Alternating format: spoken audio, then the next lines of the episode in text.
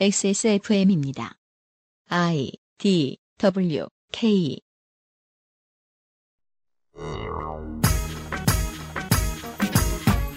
TV 뉴스에 나오는 기자들은 왜 코미디에서 패러디 소재로나 쓰는 독특한 어조로 말을 해야 할까요? 기자 개인의 감정이 전달되는 것을 최대한 억제하기 위해서입니다. 감정 없는 사람은 없지만 과하면 내용이 왜곡되어 퍼져나갈 수도 있고 개인적 이유로 보도를 한다는 느낌을 줄 수 있기 때문이죠. 감정과 자아의 과잉 상태는 정도에 따라 다르고 정확히 구분 지을 수 없다 보니 조심하기 위한 교육은 어렵고 긴 학습 시간이 요구됩니다. 하지만 기자가 이를 조심하지 않으면 그는 자신의 관점을 세상에 관철시키기 위해 무슨 짓이든 하는 일탈 행위를 저지를지 모릅니다. 이런 학습을 받지 않고 뉴스와 평론을 전달하는 사람도 있냐고요? 여러분이 가장 잘 아실 겁니다. 팟캐스트를 듣고 계시니까요. 언론인의 자아 과잉 문제에서 가장 자유롭지 못하고 오히려 원흉 취급을 받아 마땅한 팟캐스트에서 오늘 이런 얘기를 해봐야겠습니다. 큰 언론사가 말을 안 해주기 때문이기도 하고 저희가 반성할 것들을 꼼꼼히 따져보기 위함이기도 합니다. 2017년 11월의 마지막 그것은 알기 싫답니다.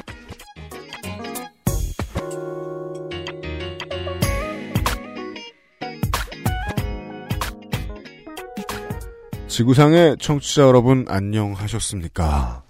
물론 뭐 국감 방송을 건너뛰시진 않으셨겠지만 248회 하고 지금 거의 한 한 달 반 만에 그것은 알기 싫다. 정규 편성으로 다시 인사드립니다. 249회 목요일에 그것은 알기 싫다입니다. 유승균 프로듀서입니다.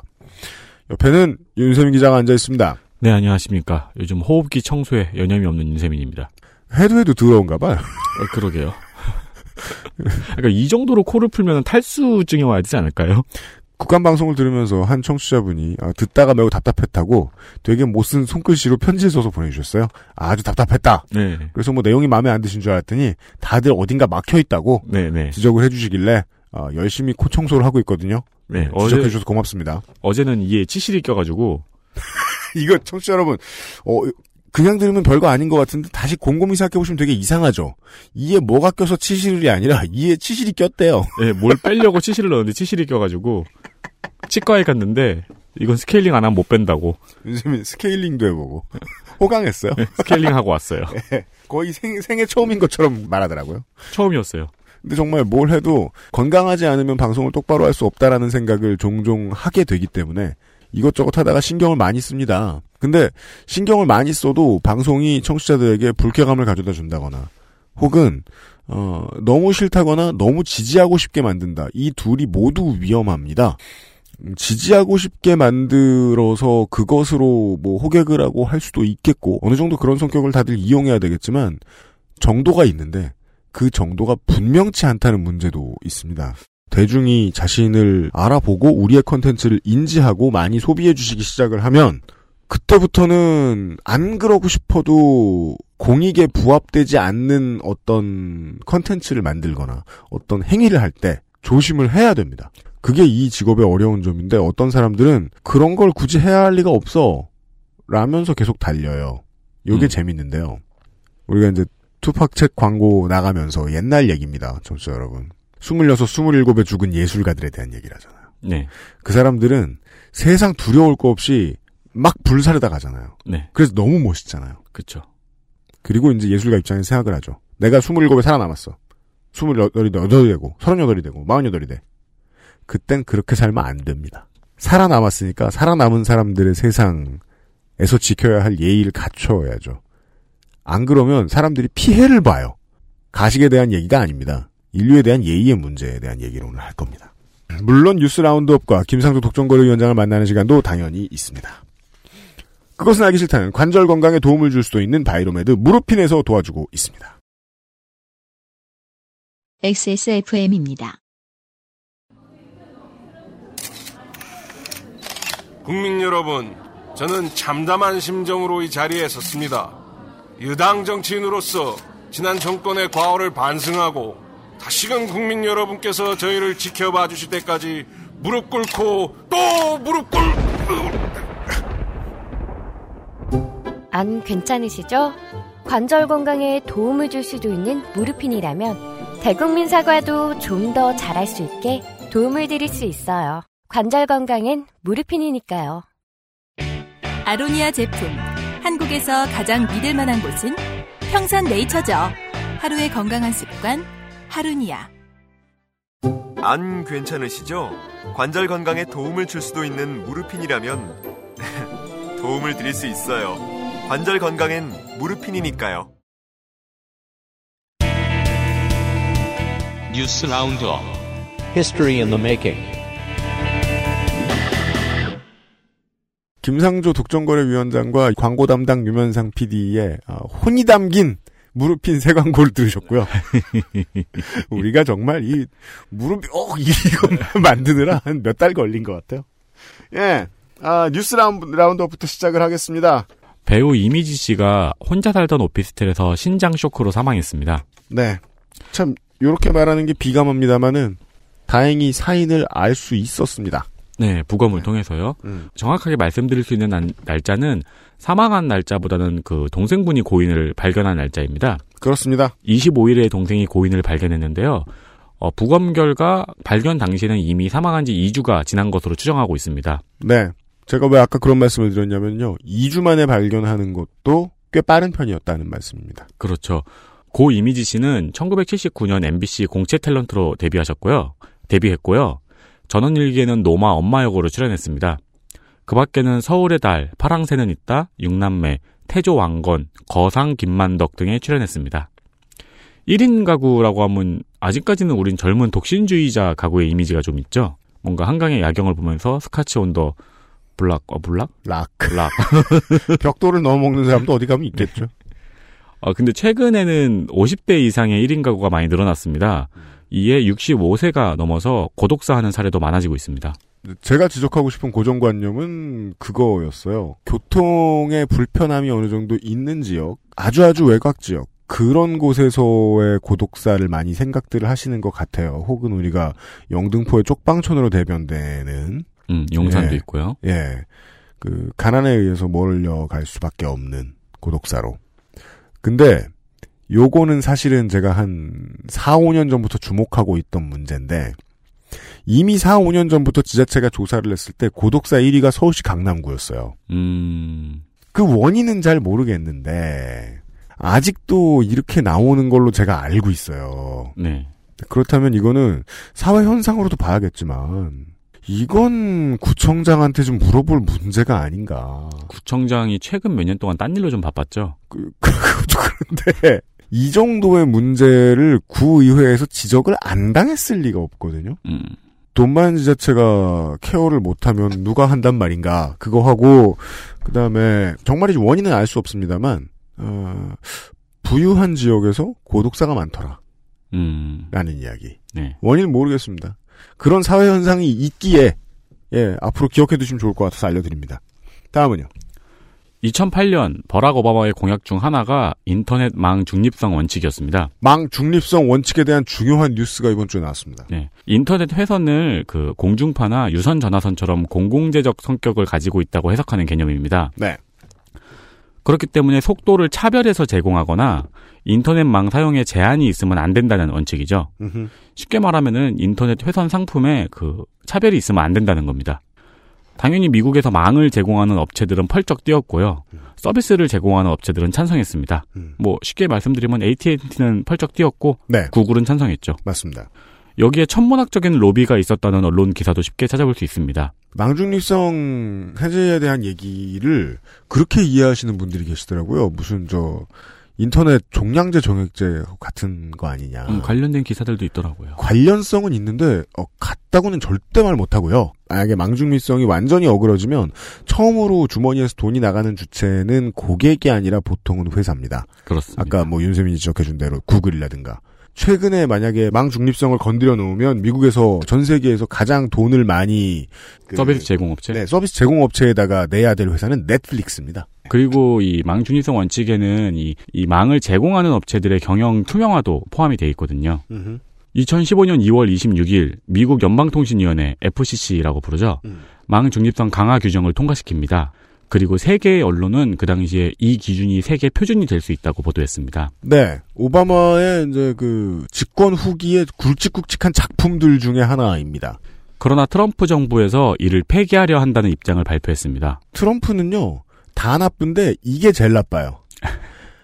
그러니까 뒤집지 말라고 제시한 방향성을 다 뒤집어요. 11월 21일 아지트파이 위원장은 망 중립선 폐지를 준비한다고 밝히고 12월 14일에 표결을 할 예정입니다. 네, 이 FCC 위원장은 처음부터 그걸 마음을 먹고 트럼프가 매다 꽂은, 아, 매다 꽂았단다. 꽂아놓은 사람이죠. 그렇습니다. 표결은 FCC 위원 5명에서 진행을 하는데요. 현재 이 FCC 위원회 구성은 공화당이 3명, 민주당이 2명입니다. 네. 예를 들어 뭐, 방문진이 있는데, 방문진의 구성 때문에 MBC 하나가 무너지는 것이 아니라, 인터넷 산업 전체가 뒤바뀔 수도 있다는 의미입니다. 어, 우리나라의 경우에는 2011년부터 꾸준히 망 중립성 원칙을 강화하고 있었고요. 네. 현재 정권의 입장도 여전히 그렇고요.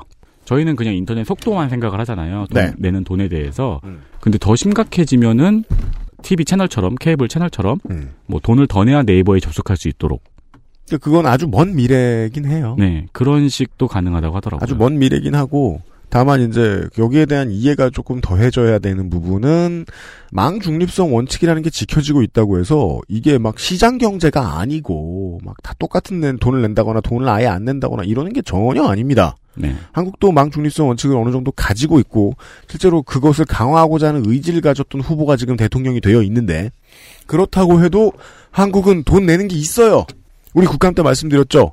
네이버 다음 예 사업자들한테 돈다 내고 있다. 네. 이거 어떻게 하느냐 구글은 안 내고 그래서 이제 그게 역차별이다라는 얘기를 했는데 실제로는 생각을 바꿔야 되는 게 망 중립성의 원칙을 강화하면 자기들도 돈을 덜 내거나 안 내야죠.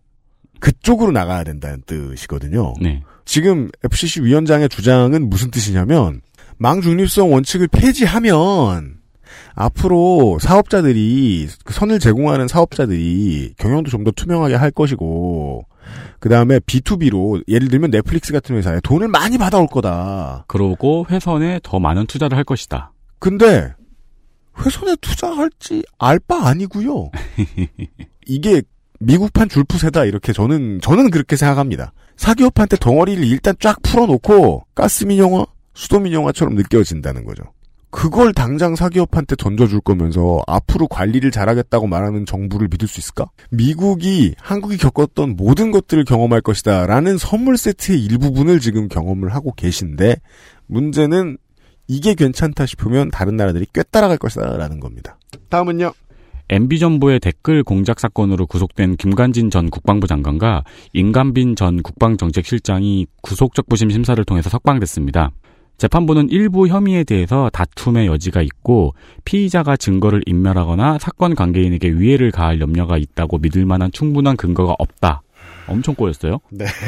믿을 만한 충분한 근거가 없다. 아, 원래 그렇게 쓰는 겁니다. 네, 네. 그렇게 밝혔습니다. 음. 석방이 되자마자 이제 언론들은 MB 수사 브레이크 같은 제목을 달았고 판사에 대한 비판도 아주 거셌었죠. 의원들이나 대중들 사이에서. 네, 이 판사를 이제 지지하는 무슨 뭐 법 무슨 연구회인가 뭐 그런 게 있는데 그게 이제 그 거의 교수 한 사람이 만들어 놓은 뜬구름 같은 단체 같다라는 음. 건 이미 뭐 이제 블로거들에 의해서도 밝혀졌고요. 그러나 28일에는 김태호 전 청와대 대외전략기획관을 압수수색했습니다. 음.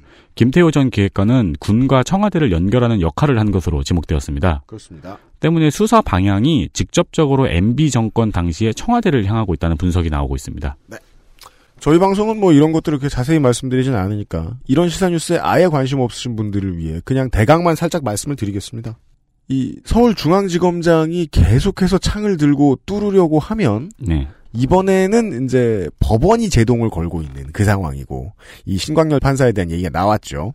이 신광열 전 판사를 법원의 이름으로 쉴드를 쳐주려고 하는 보수 언론의 노력이 지금 돋보이고 있는 상황이고요. MB가 대체 무슨 끈이 저렇게 아직도 많아가지고 저걸 막아줄 수 있는 인력이 저렇게 많을까 하는 궁금증이 있는데 그건 차차 풀리겠죠. 사실은 이거보다 더 재밌는 거는 저 정유라 씨가 강도 맞은 얘기긴 한데 그거 진짜 놀라웠어요. 뜬금없이. 순 개뻥 진짜.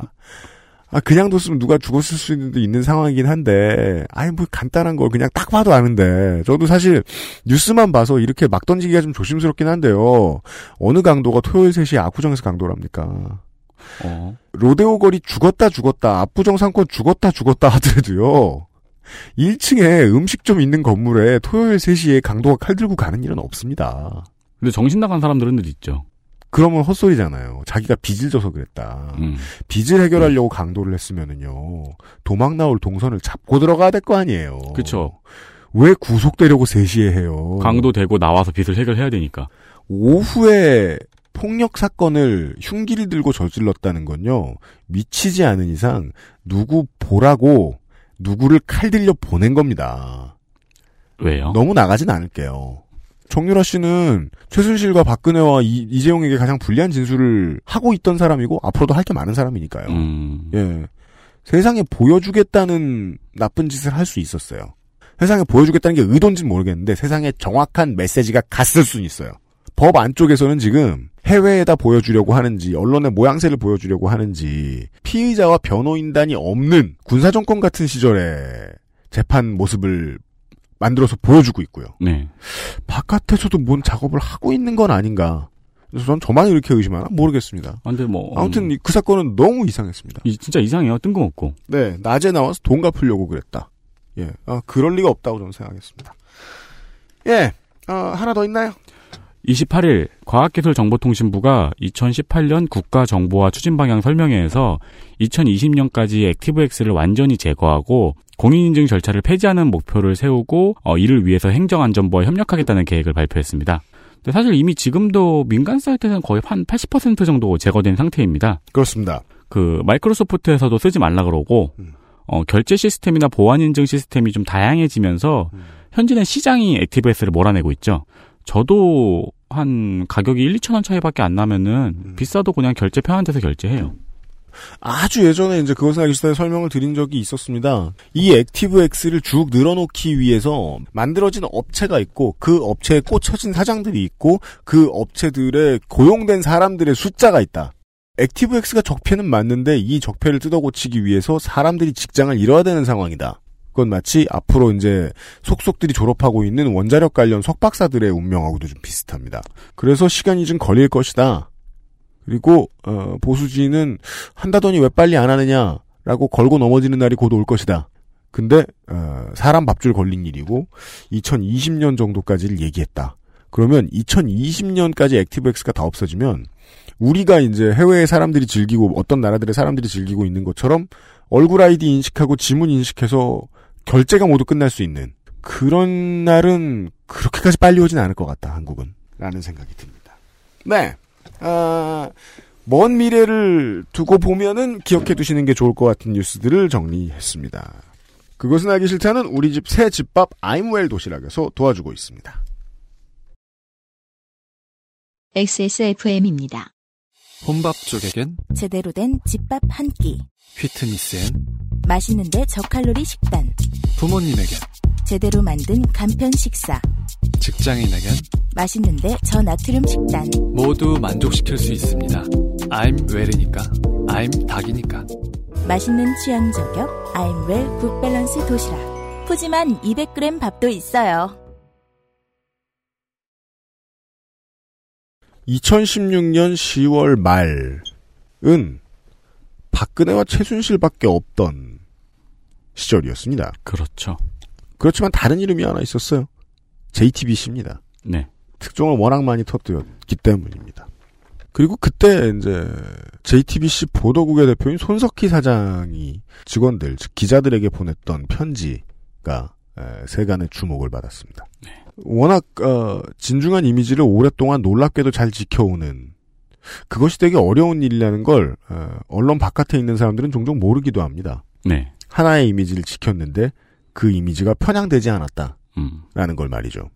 본인 한 사람을 그렇게 건사하는 것도 매우 어려운 일인데 구성원들이 트러블 없이 어떻게 여기서 트러블이라고 말하는 건 구성원들 개개인에게서 캐릭터가 더 씌워진다거나 외부 활동이 소문이 난다거나 밖에서 뭐 무슨 팬클럽을 조성해서 만나고 다닌다거나 그죠.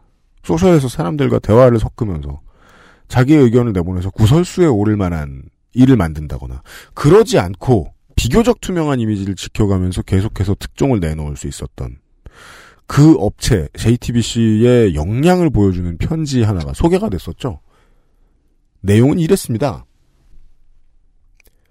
어제 이후 JTBC는 또다시 가장 주목받는 방송사가 돼 있습니다. 채널에 대한 관심은 곧바로 구성원에 대한 관심으로 이어집니다. 겸손하고 자중하고 또 겸손하고 자중합시다. 만나는 모든 이들에게 그렇게 해야 합니다. 취재 현장은 물론이고 길 가다 스쳐 지나가는 사람들에게까지도. 사실 이건 가장 신뢰받는 뉴스로 꼽힐 때부터 하고 싶은 말이었습니다. 제 자신이 잘 실천을 하고 있는지 모르겠으나 JTBC맨이라면 이젠 당연히 그렇게 해야 합니다. 보는 눈 많고 듣는 귀도 넘쳐나니 언제든 시비거리가 있으면 엄청나게 큰 반발로 우리를 덮쳐올 것입니다. 게다가 금주대로 내놓고 있는 단독 보도들은 사람들을 속 시원하게 하는 면도 있지만 동시에 깊이를 알 수 없는 자괴감에 빠지게도 하는 내용들입니다. 우리는 본의 아니게 사람들에게 치유하기 어려운 상실감을 던져주고 있기도 한 것입니다.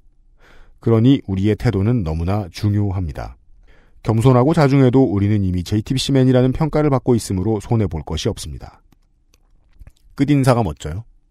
그럼 사장다워요? 삐용 이러고 사라지는 거 아니에요?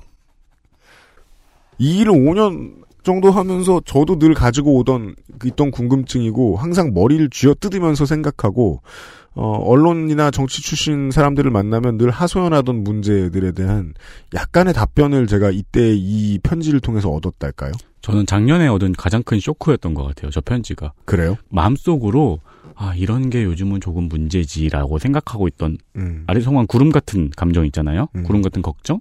저렇게 깔끔한 문장으로 음. 이렇게 깔끔한 타이밍에 음. 굉장히 충격이었어요. 우리는 제야의 언론인이나 평론가들이 왜 좋지 못한 평가를 받을까 신선한 이야기를 하는데 이것에 대한 답변을 얻지 못할 때가 많습니다. 일반인들은 답이 없는 게 당연합니다. 자기 업계 얘기가 아닌데 뭐 그렇게 열심히 봅니까? 전 열심히 봐야죠.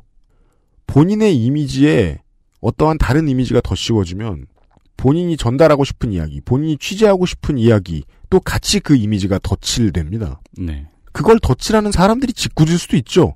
하지만 그건 세상의 생리입니다. 세간의 이야기들은 허공을 떠돌아다니는데 폐수처럼 움직여요. 한 번 묻으면 못 지웁니다. 음, 처음부터 안 생기게 만들어야 하지요. 그러지 않으면 자신의 취재와 논평의 가치가 떨어집니다. 아무리 멋진 걸 해도. 이 부분에 대한 확신을 얻었달까요, 저도? 아, 내가 생각했던 게 이게 이렇게 되는 거였구나. 조심조심 해야지. 그렇다면 구성원들한테도 교육을 잘해야죠. 대체 손석희 사장이 했던 저 이야기는 무엇을 두려워한 것일까?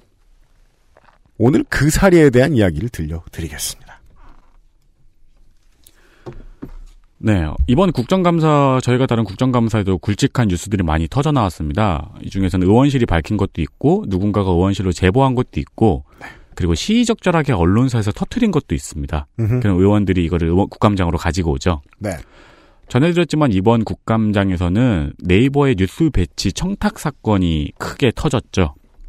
그렇습니다. 그것 때문에 에, 네이버 대표가 나와서 혼쭐이 나고 들어갔습니다. 그렇죠. 그런데 아직도 안 변한 것 같습니다.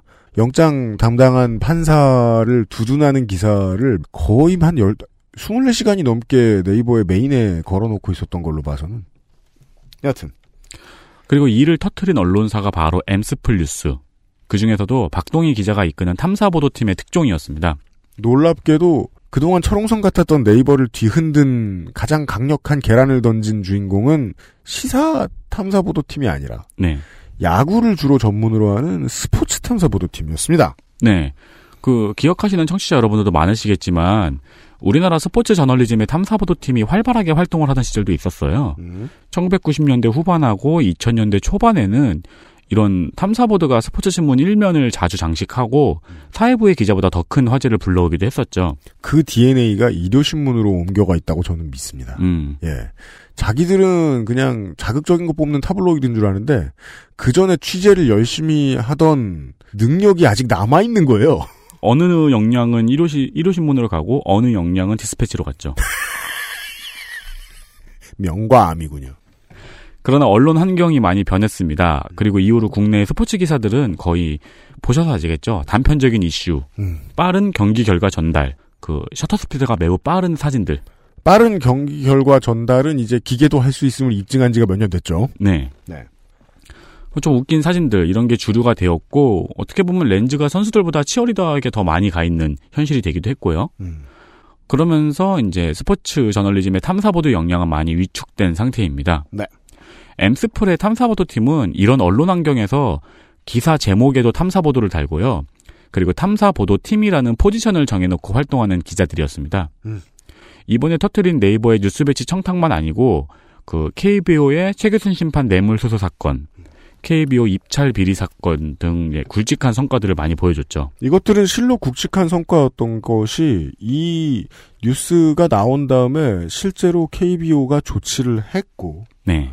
어, 국회가 이것을 인지할 정도가 되었고 반향도 매우 컸었어요. 모든 구단이 성명을 발표하고요. 맞습니다. 최규순 심판 뇌물수 사건은 이제 어, KBO가 결론을 내려서 각 구단들은 제- 해당 구단들은 제재금 조치도 받았습니다. 물론 뭐 솜방망이였습니다만. 특히 또 이번에 터트린 네이버 뉴스 배치 청탁 사건 같은 경우에도 말씀드렸듯이 철옹성이었던 네이버를 건드린 거하고 또 이게 국정감사 직전에 터진 사건이어가지고 파급력이 엄청 컸죠. 음. 그리고 엠스플 뉴스에게도 굉장히 좋은 타이밍이었고요. 엠스플 뉴스가 어, 뭐라고 해야 될까요? 그 손석희 사장이 이 저 편지에 썼던 말에 따라가면은 아주 주목받는 이제 언론사가 될, 된, 네. 될수 있었던 상황이었어요.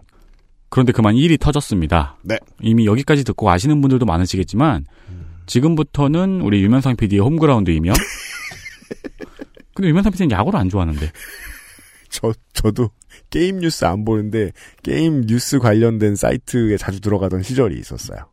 국내 야구 관련 커뮤니티인 MLB 파크의 이야기입니다. 네. 그 모르시는 분들은요. MLB파크닷컴이 아니고 MLB파크.동아.com입니다. 동아일보 계열로 운영되고 있습니다. 네. 네. MLB파크의 얘기입니다. 유면상 PD는 야구만 쏙 빼고 다른 걸 다 봅니다. 네. 이 자식은 주의가 번잡할 때도 그것을 보고 있습니다. 저, 저도 덩달아 예, 우측 담장 좌측 담장을 종종 들여다보곤 했습니다.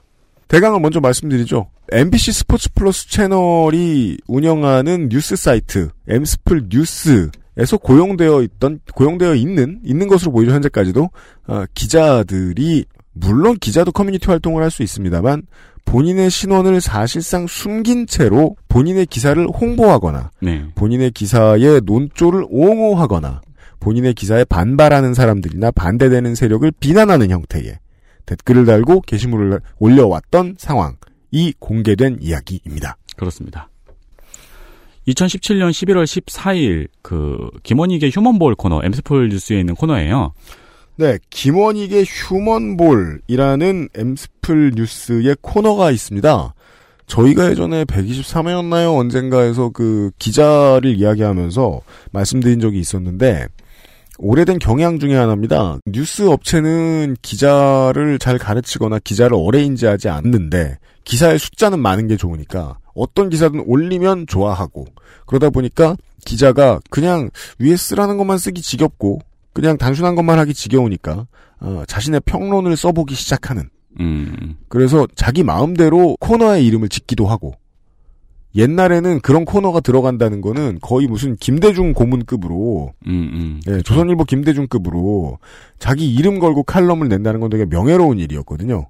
그런데 그것을 할 수 있게 되는 엔트리가 매우 낮아졌다는 거죠. 수준이. 그 이 탐사보도팀은 거의 모든 기자들이 자기 코너를 갖고 있는 것 같더라고요.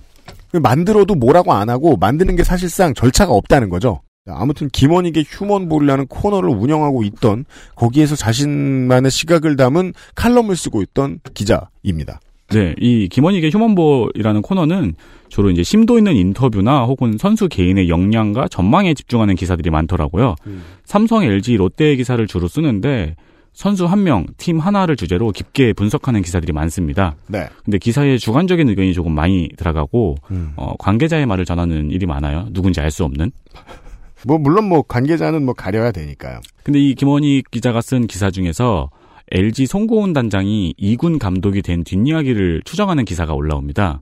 LG가 송고은, 담, 송고은 감독의 조카를 신인 지명한 것에 대한 논란이 그 원인이라고 주장하고 있는 기사인데요. 네. 이 기사가 올라오고 MLB 파크의 한국 야구 게시판에도 당연히 이 기사가 올라갔습니다. 음. 그리고 댓글이 달리죠. 네. 근데 평소 LG 팬은 그 엠스플뉴스가 LG의 비판적인 기사를 많이 써서 조금 서운한 감정이 평소에 있었나 보더라고요. 특히나 LG는 최고 인기 구단들 중 하나니까 팬이 많고 그 팬들 중에서 LG 트윈스는요. 네. 프런트에 대한 비판을 굉장히 많이 하시는 팬들이 있잖아요. 그렇죠. 프런트는 또 보통 그 샌드백이고. 네, 근데 이제 이 김원익 기자의 기사들을 쭉 보면 약간 좀 프런트에 대한 비판이 주로 많이 좀 세게 나가더라고요. 음. 그래서 이 기, 게시물의 댓글 중에는 기사 내용에 비판적인 댓글이 달립니다. 음. 그러자 여기에 카라투스드라는 닉네임이 카라투스라는 닉네임의 MLB 파크 유저가 네, 이런 댓글을 댓글이죠 이게 네, 이런 댓글을 씁니다. 저도 이런 광신적인 반응이 이해가 안 가는 게 엠스플 뉴스가 보도한 사실과 다른 내용을 LG 팬들이 계속 주장하며 엠스플 뉴스를 물고 뜯는 거죠.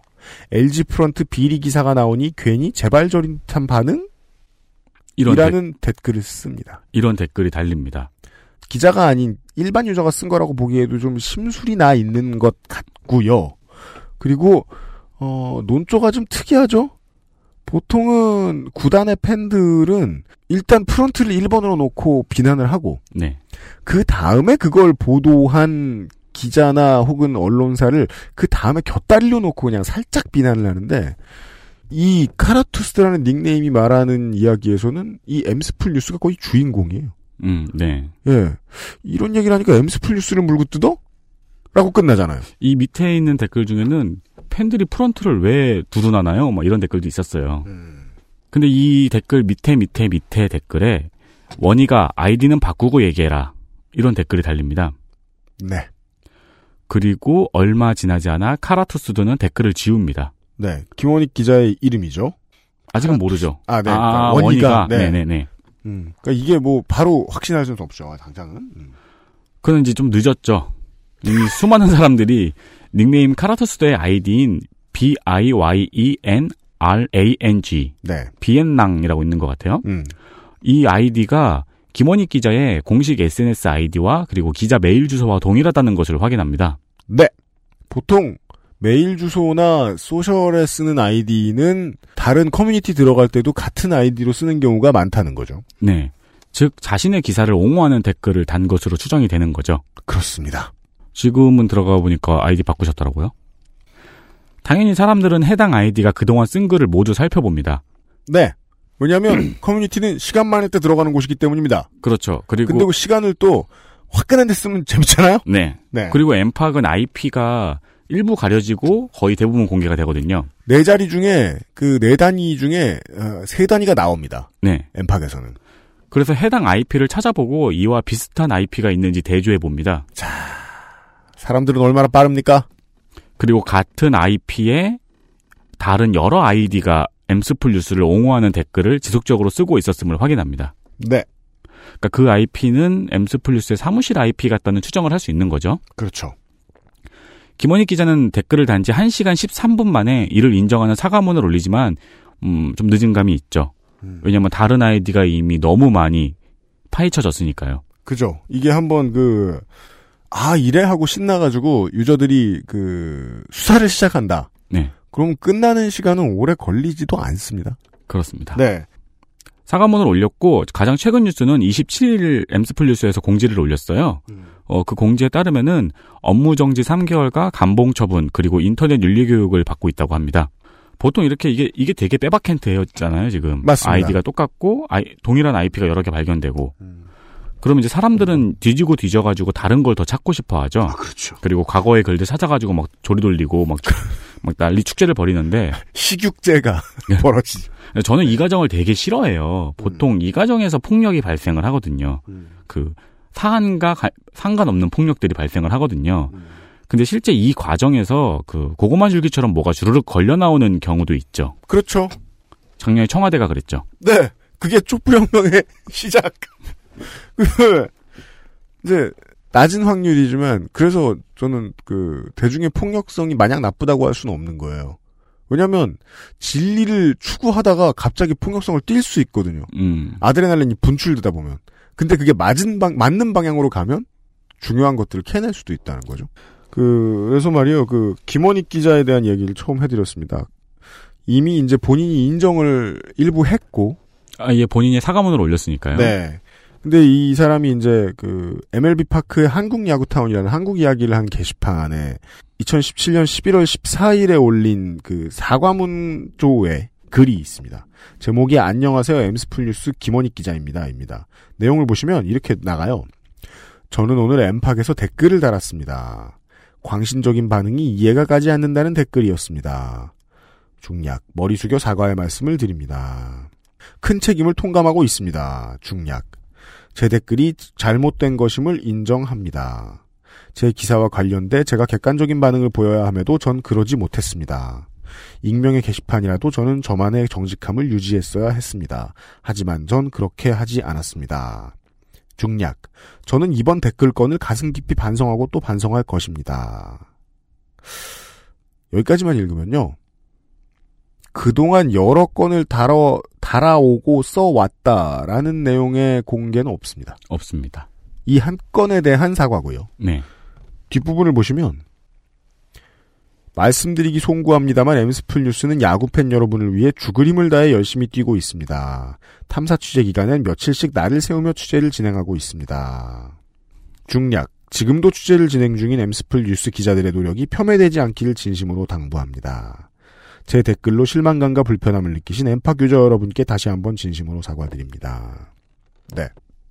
아까 말씀드렸습니다만 좋은 기사를 많이 만들어낸 팀이고 열심히 노력하셨다는 것도 사실인데 본질 호도죠. 음. 이런 사과문이 올라왔더군요. 김원익 기자에 대한 경우를 제일 먼저 말씀드린 것은 이제 엠스플 뉴스 하면 가장 먼저 떠오르는 기자는 아니지만 유일하게 이 상황 이 사건에서 본인이 댓글을 직접 쓴 것이 맞다 한 건이지만 네. 아, 한 건만 인정했다고 인정한 것 같다고 하더라도 그걸 인정한 유일한 기자였기 때문에 지금 먼저 말씀을 드린 겁니다.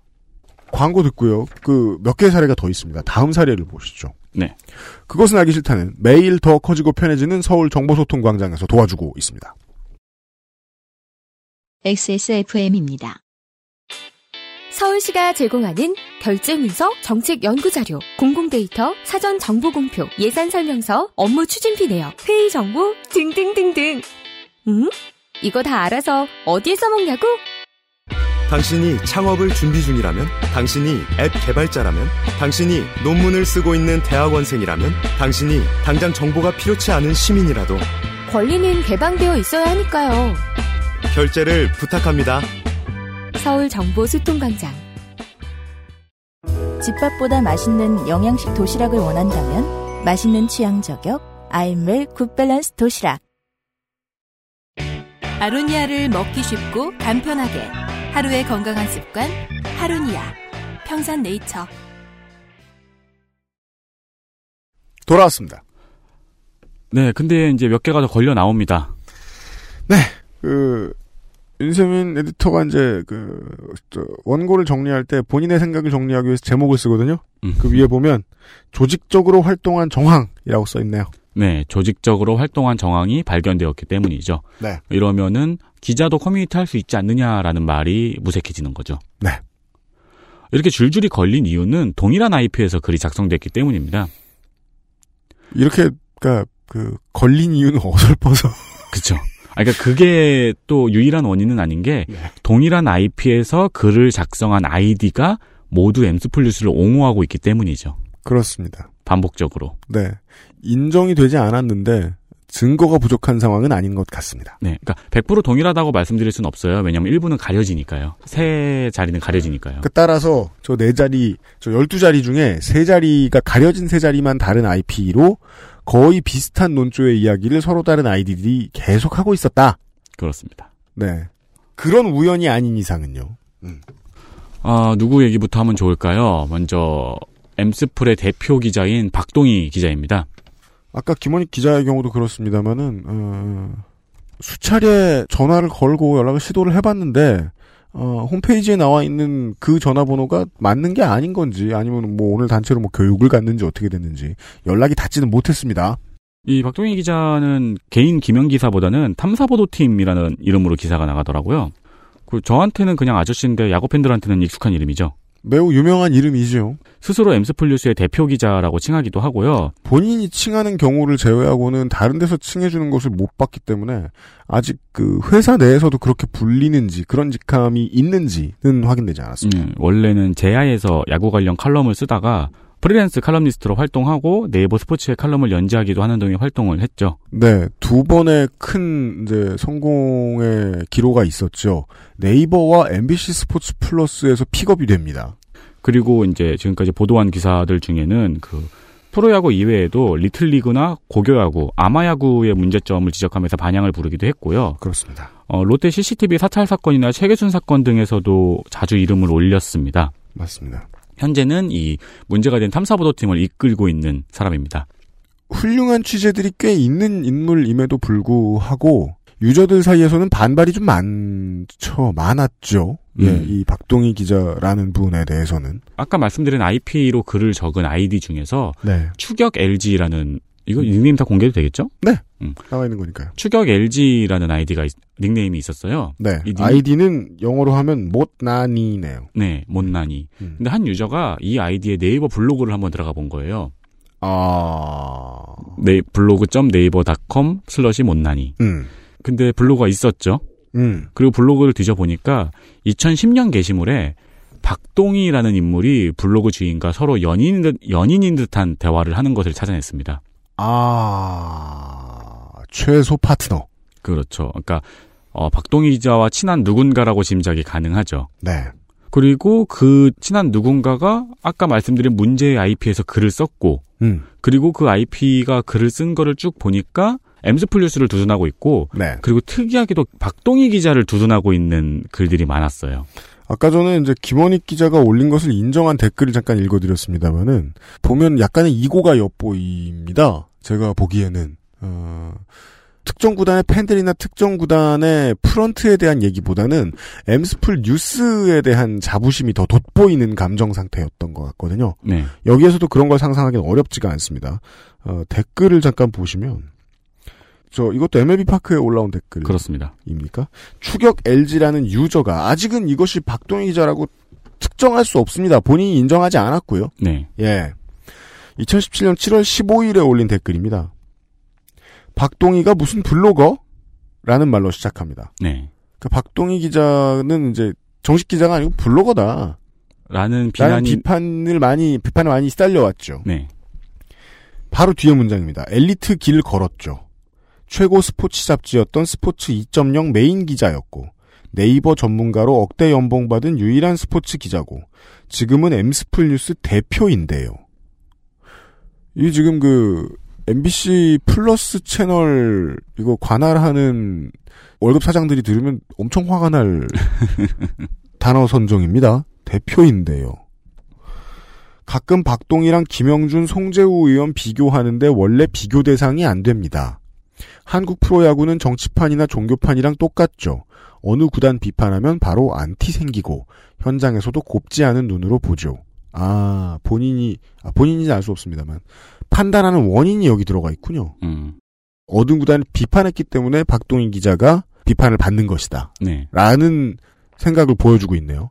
박동희는 그걸 10년 넘게 견딘 사람입니다.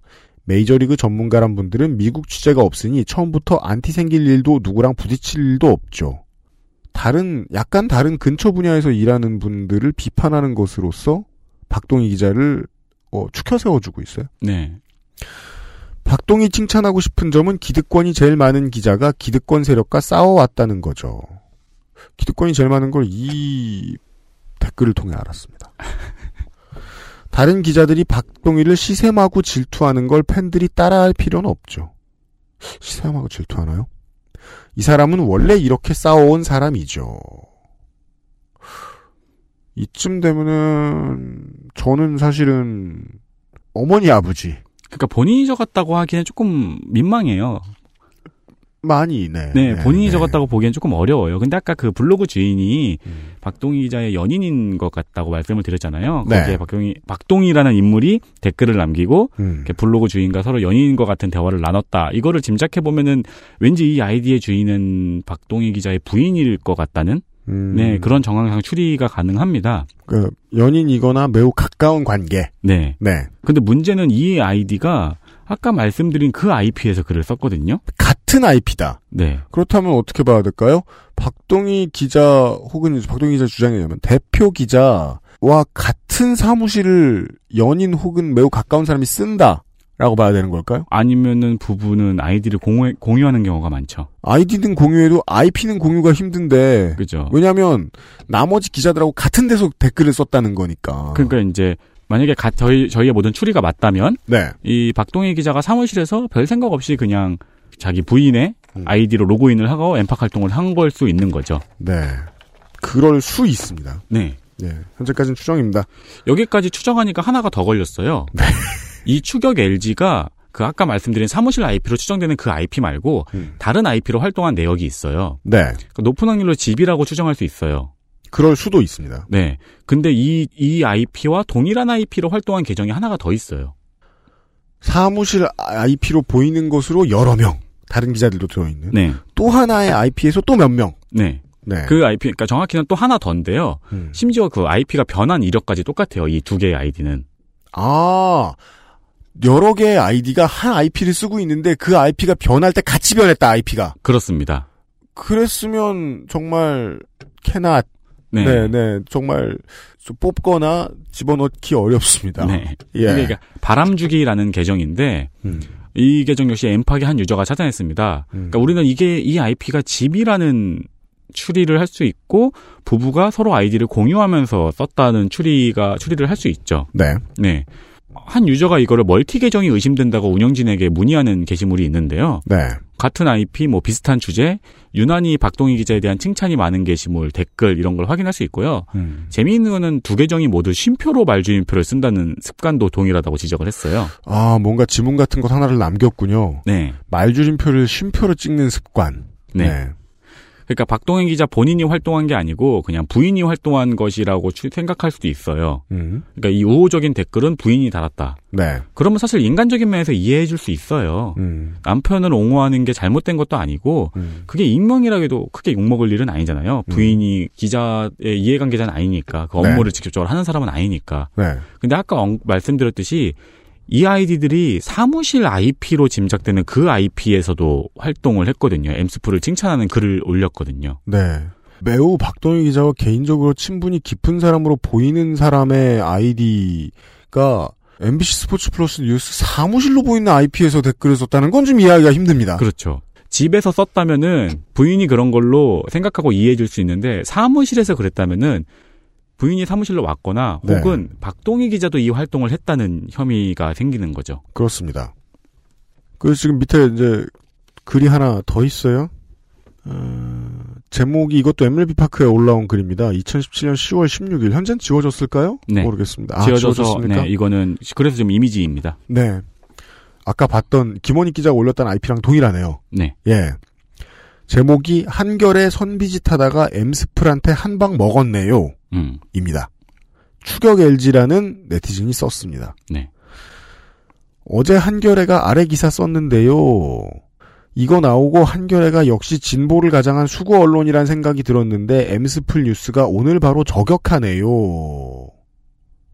이게 만약에 본인이라면 내가 어제 어떻게 생각하고 글을 썼다라는 걸 게시판에 쉽게 말해 자랑을 해놓은 거니까 아주 솔직한 업무 보고. 매우 위험한데요. 네.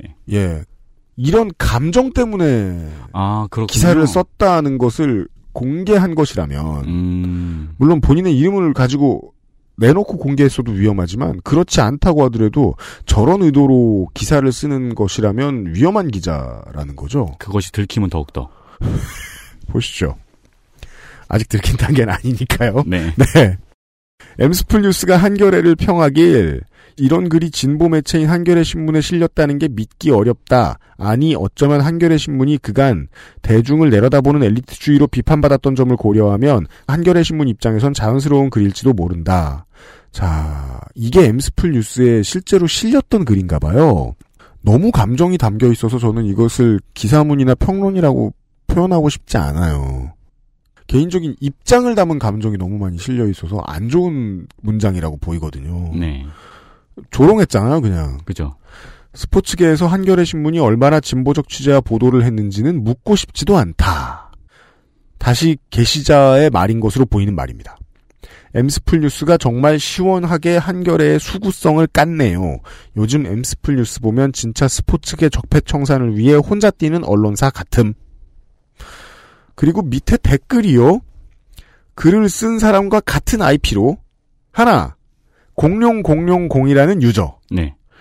핵사이다 기사 추천 하나 받고 왔습니다. 밑에 같은 IP의 유저 보문산 메갈이라는 아따 이라는 그 대화명의 닉네임의 유저 한겨레 향한 팩트 폭격 밑에 또 같은 IP의 다른 유저 제일 죽방이라는 대화명의 유저 음, 네, 대화명. 이것도 철저히 파헤쳐야죠. 어디 감히 펜을 깝니까? 누구누구 저 사람 좀 이상하네요. 물론 뭐 아까 그 김원익 기자가 달았다는 그 댓글을 보면 펜을 신나게 까긴 했는데 예, 그 그런 글이 있었네요. 네, 그러니까 이글 게시글과 이 게시글을 칭찬하는 댓글 세 개가 모두 같은 IP입니다. 네, 그리고 게시글이 어 2시 41분에 올라왔거든요. 네, 근데 밑에 아까 말씀드린 댓글 세개 있죠. 음. 2시 59분, 3시, 3시에 올라왔어요. 그렇습니다. 이것도 좀 만약에 저 진짜로 저지른 게 이제 MBC 플러스 엠스플의 탐사보도 팀이라면 상당히 어설펐죠. 네. 네, 걸리기 좋은 방식이었죠. 아, 박동희 기자는 이 사건이 일어난 다음 날 오후 1시에 사과문을 올렸습니다. 네, 그리고 아까의 김원익 기자 계정도 그렇고 그건 인정을 한 계정이니까요. 네, 이 추격 LG라는 계정과 음, 바람주기라는 계정 모두 그 이후에 탈퇴되었습니다. 탈퇴를 바로 처리했다. 네, 바로 탈퇴했습니다. 그러니까 어, 이것이 네티즌들이 말하는 인정이죠. 그러니까요. 그 11월 15일에 올라온 엠스플 뉴스 홈페이지에 KBO 쪽 섹션에 올라온 사과의 말씀드립니다라는 공지문입니다. 어, 운영자 아이디로 등록이 돼 있고 올린 사람은 박동희 기자일 것으로 추정이 됩니다. 내용이 엠스플 뉴스 박동희입니다로 시작되기 때문입니다. 엠스플 뉴스 구성원을 대표해 독자 여러분께 깊이 사과드립니다. 엠스플 뉴스 구성원들은 공적인 영역과 사적인 영역을 구분하지 못하였습니다. 직업 윤리에 상응하지 못하는 부적절한 행위를 하였습니다. 변명이 통하지 않는 일입니다. 엠스플 뉴스는 구성원들 일부의 일탈행위로 이 문제를 묵과하지 않겠습니다. 자, 보시죠. 일단은 구성, 잘못했다는 구성원들의 박동희 기자 본인이 있는지 없는지 이 문단만 보고는 알 수 없고요. 네. 박동희 기자가 개인적으로 쓴 글이라고는 보기 어렵게 엠스플 뉴스가 이 문제를 묵과하지 않겠다라는 엠스플 뉴스 회사 수준의 의지가 천명되어 있습니다. 네. 그래서 박동희 기자 본인이 상벌위원회인지 아니면 공적인 영역과 사적인 영역을 구분하지 못한 잘못한 구성원인지를 알기가 어렵습니다. 타가문 전체에는 도의적인 연대 책임을 지겠다라는 뉘앙스가 깔려 있죠. 따라서 박동희 기자 본인이 댓글을 쓰는데 참여했는지는 알 수 없습니다. 네. 근데 이제 계정을 탈퇴했다는 것을 사람들은 주목하겠죠? 아, 네, 뭐, 물론 뭐, 네. 27, 엠- 엠팍의 유저분들은 당연히 그러셨습니다. 네. 아까 27일 날 나온 그 공지에 김원익 기자에 대한 징벌이 결정이 되었다고 말씀을 드렸잖아요. 네. 어, 그 공지에 같이 써 있는 건데, 이 박동희 기자는 기자 관리 책임을 지고 김원익 기자와 동일한 징계를 받고 현재 보직에서 물러났다고 합니다. 그 뒤에요. 오늘 시간에 마지막 얘기가 될 텐데. 그 후로 12일 뒤인 2017년 11월 22일에 박동희 기자입니다라고 인사하지 않았고 엠스플 뉴스에서 알려드립니다라고 어, 공식적으로 단체 전체를 대표한 혹시 운영자 아이디로 등록된 공지문이 하나 더 올라옵니다. 내용은 이랬습니다. 엠스플 뉴스에서 알려드립니다. 엠스플 뉴스 구성원이 한 야구 커뮤니티 사이트에서 부적절한 행위를 한 것으로 확인됐습니다. 많은 분께 심려를 끼쳐드린 점 사과드립니다.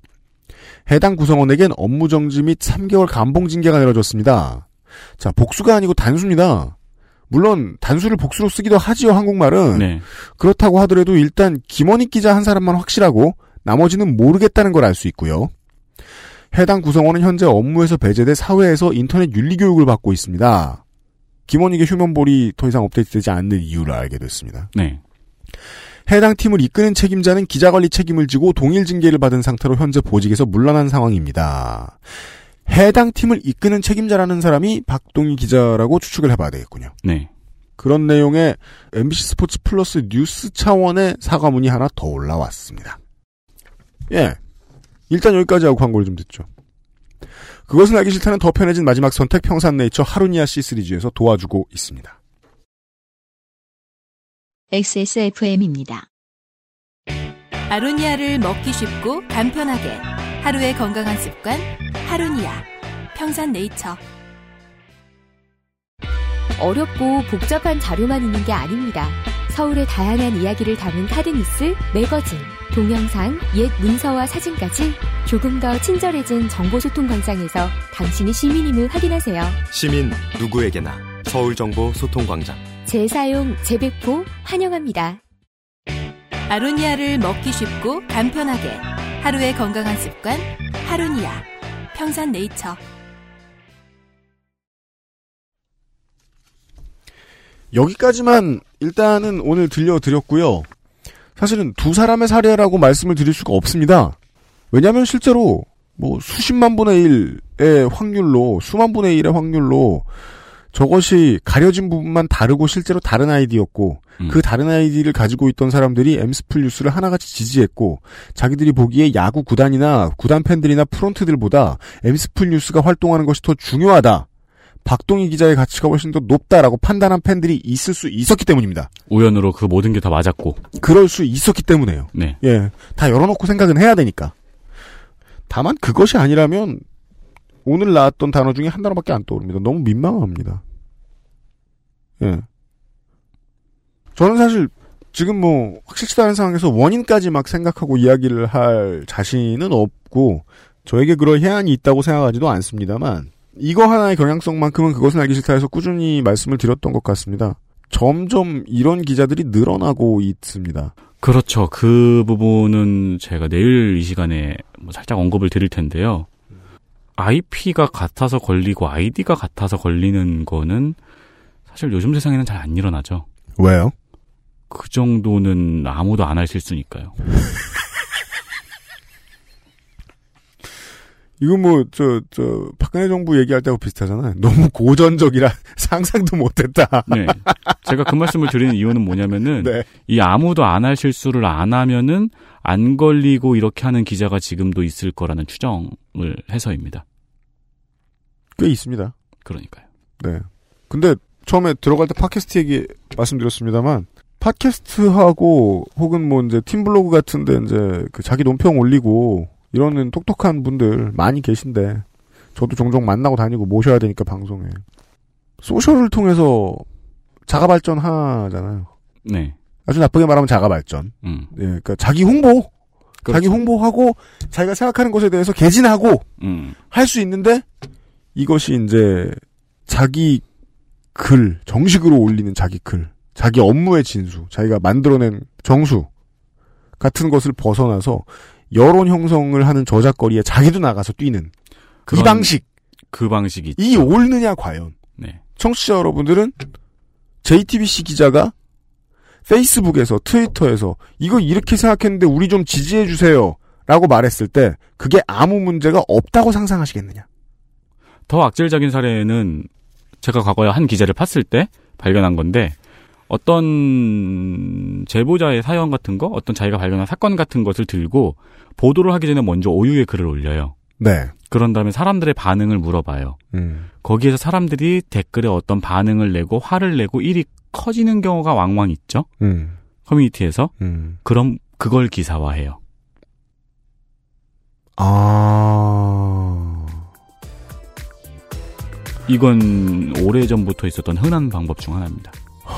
어디 가서 억지로 채취해 창조해내는군요. 그렇죠. 이야기를. 네. 그렇게 취재를 하는 기자도 있다. 그렇죠. 실제로 오유에서 그런 방법이 왕왕 있다가 한 번은 이제 기자가 그런 행동을 시도를 했는데 이제 댓글에 또 이런 식으로 기사 만들려고 그러냐? 그리고 사실 그게 기사거리가 아니었거든요. 이걸 뭐라고 이걸 여기다 이르느냐? 어? 당신 기자네? 이런 음. 식으로 들통이 난 건들이 있었죠.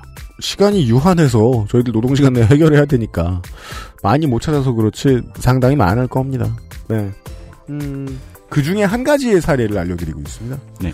역설적으로 엠스플 뉴스의 기자분들이 만약에 이 방송을 듣고 계신다면 진심으로 이 말씀을 드, 드리고 싶습니다. 여러분이 잘하신 게 있고 공익에 조각되는 일들을 많이 하셨기 때문에 이런 일이 생긴 겁니다. 맞습니다. 예. 이런 이야기가 미디어를 타게 되기도 합니다. 네. 내일 이 시간에 나머지를 정리해드리죠. 윤세민 에디터와 어, 유승균 PD가 내일 다시 인사드리겠습니다. 듣느라 수고하셨습니다. 금요일에 뵙죠. 감사합니다.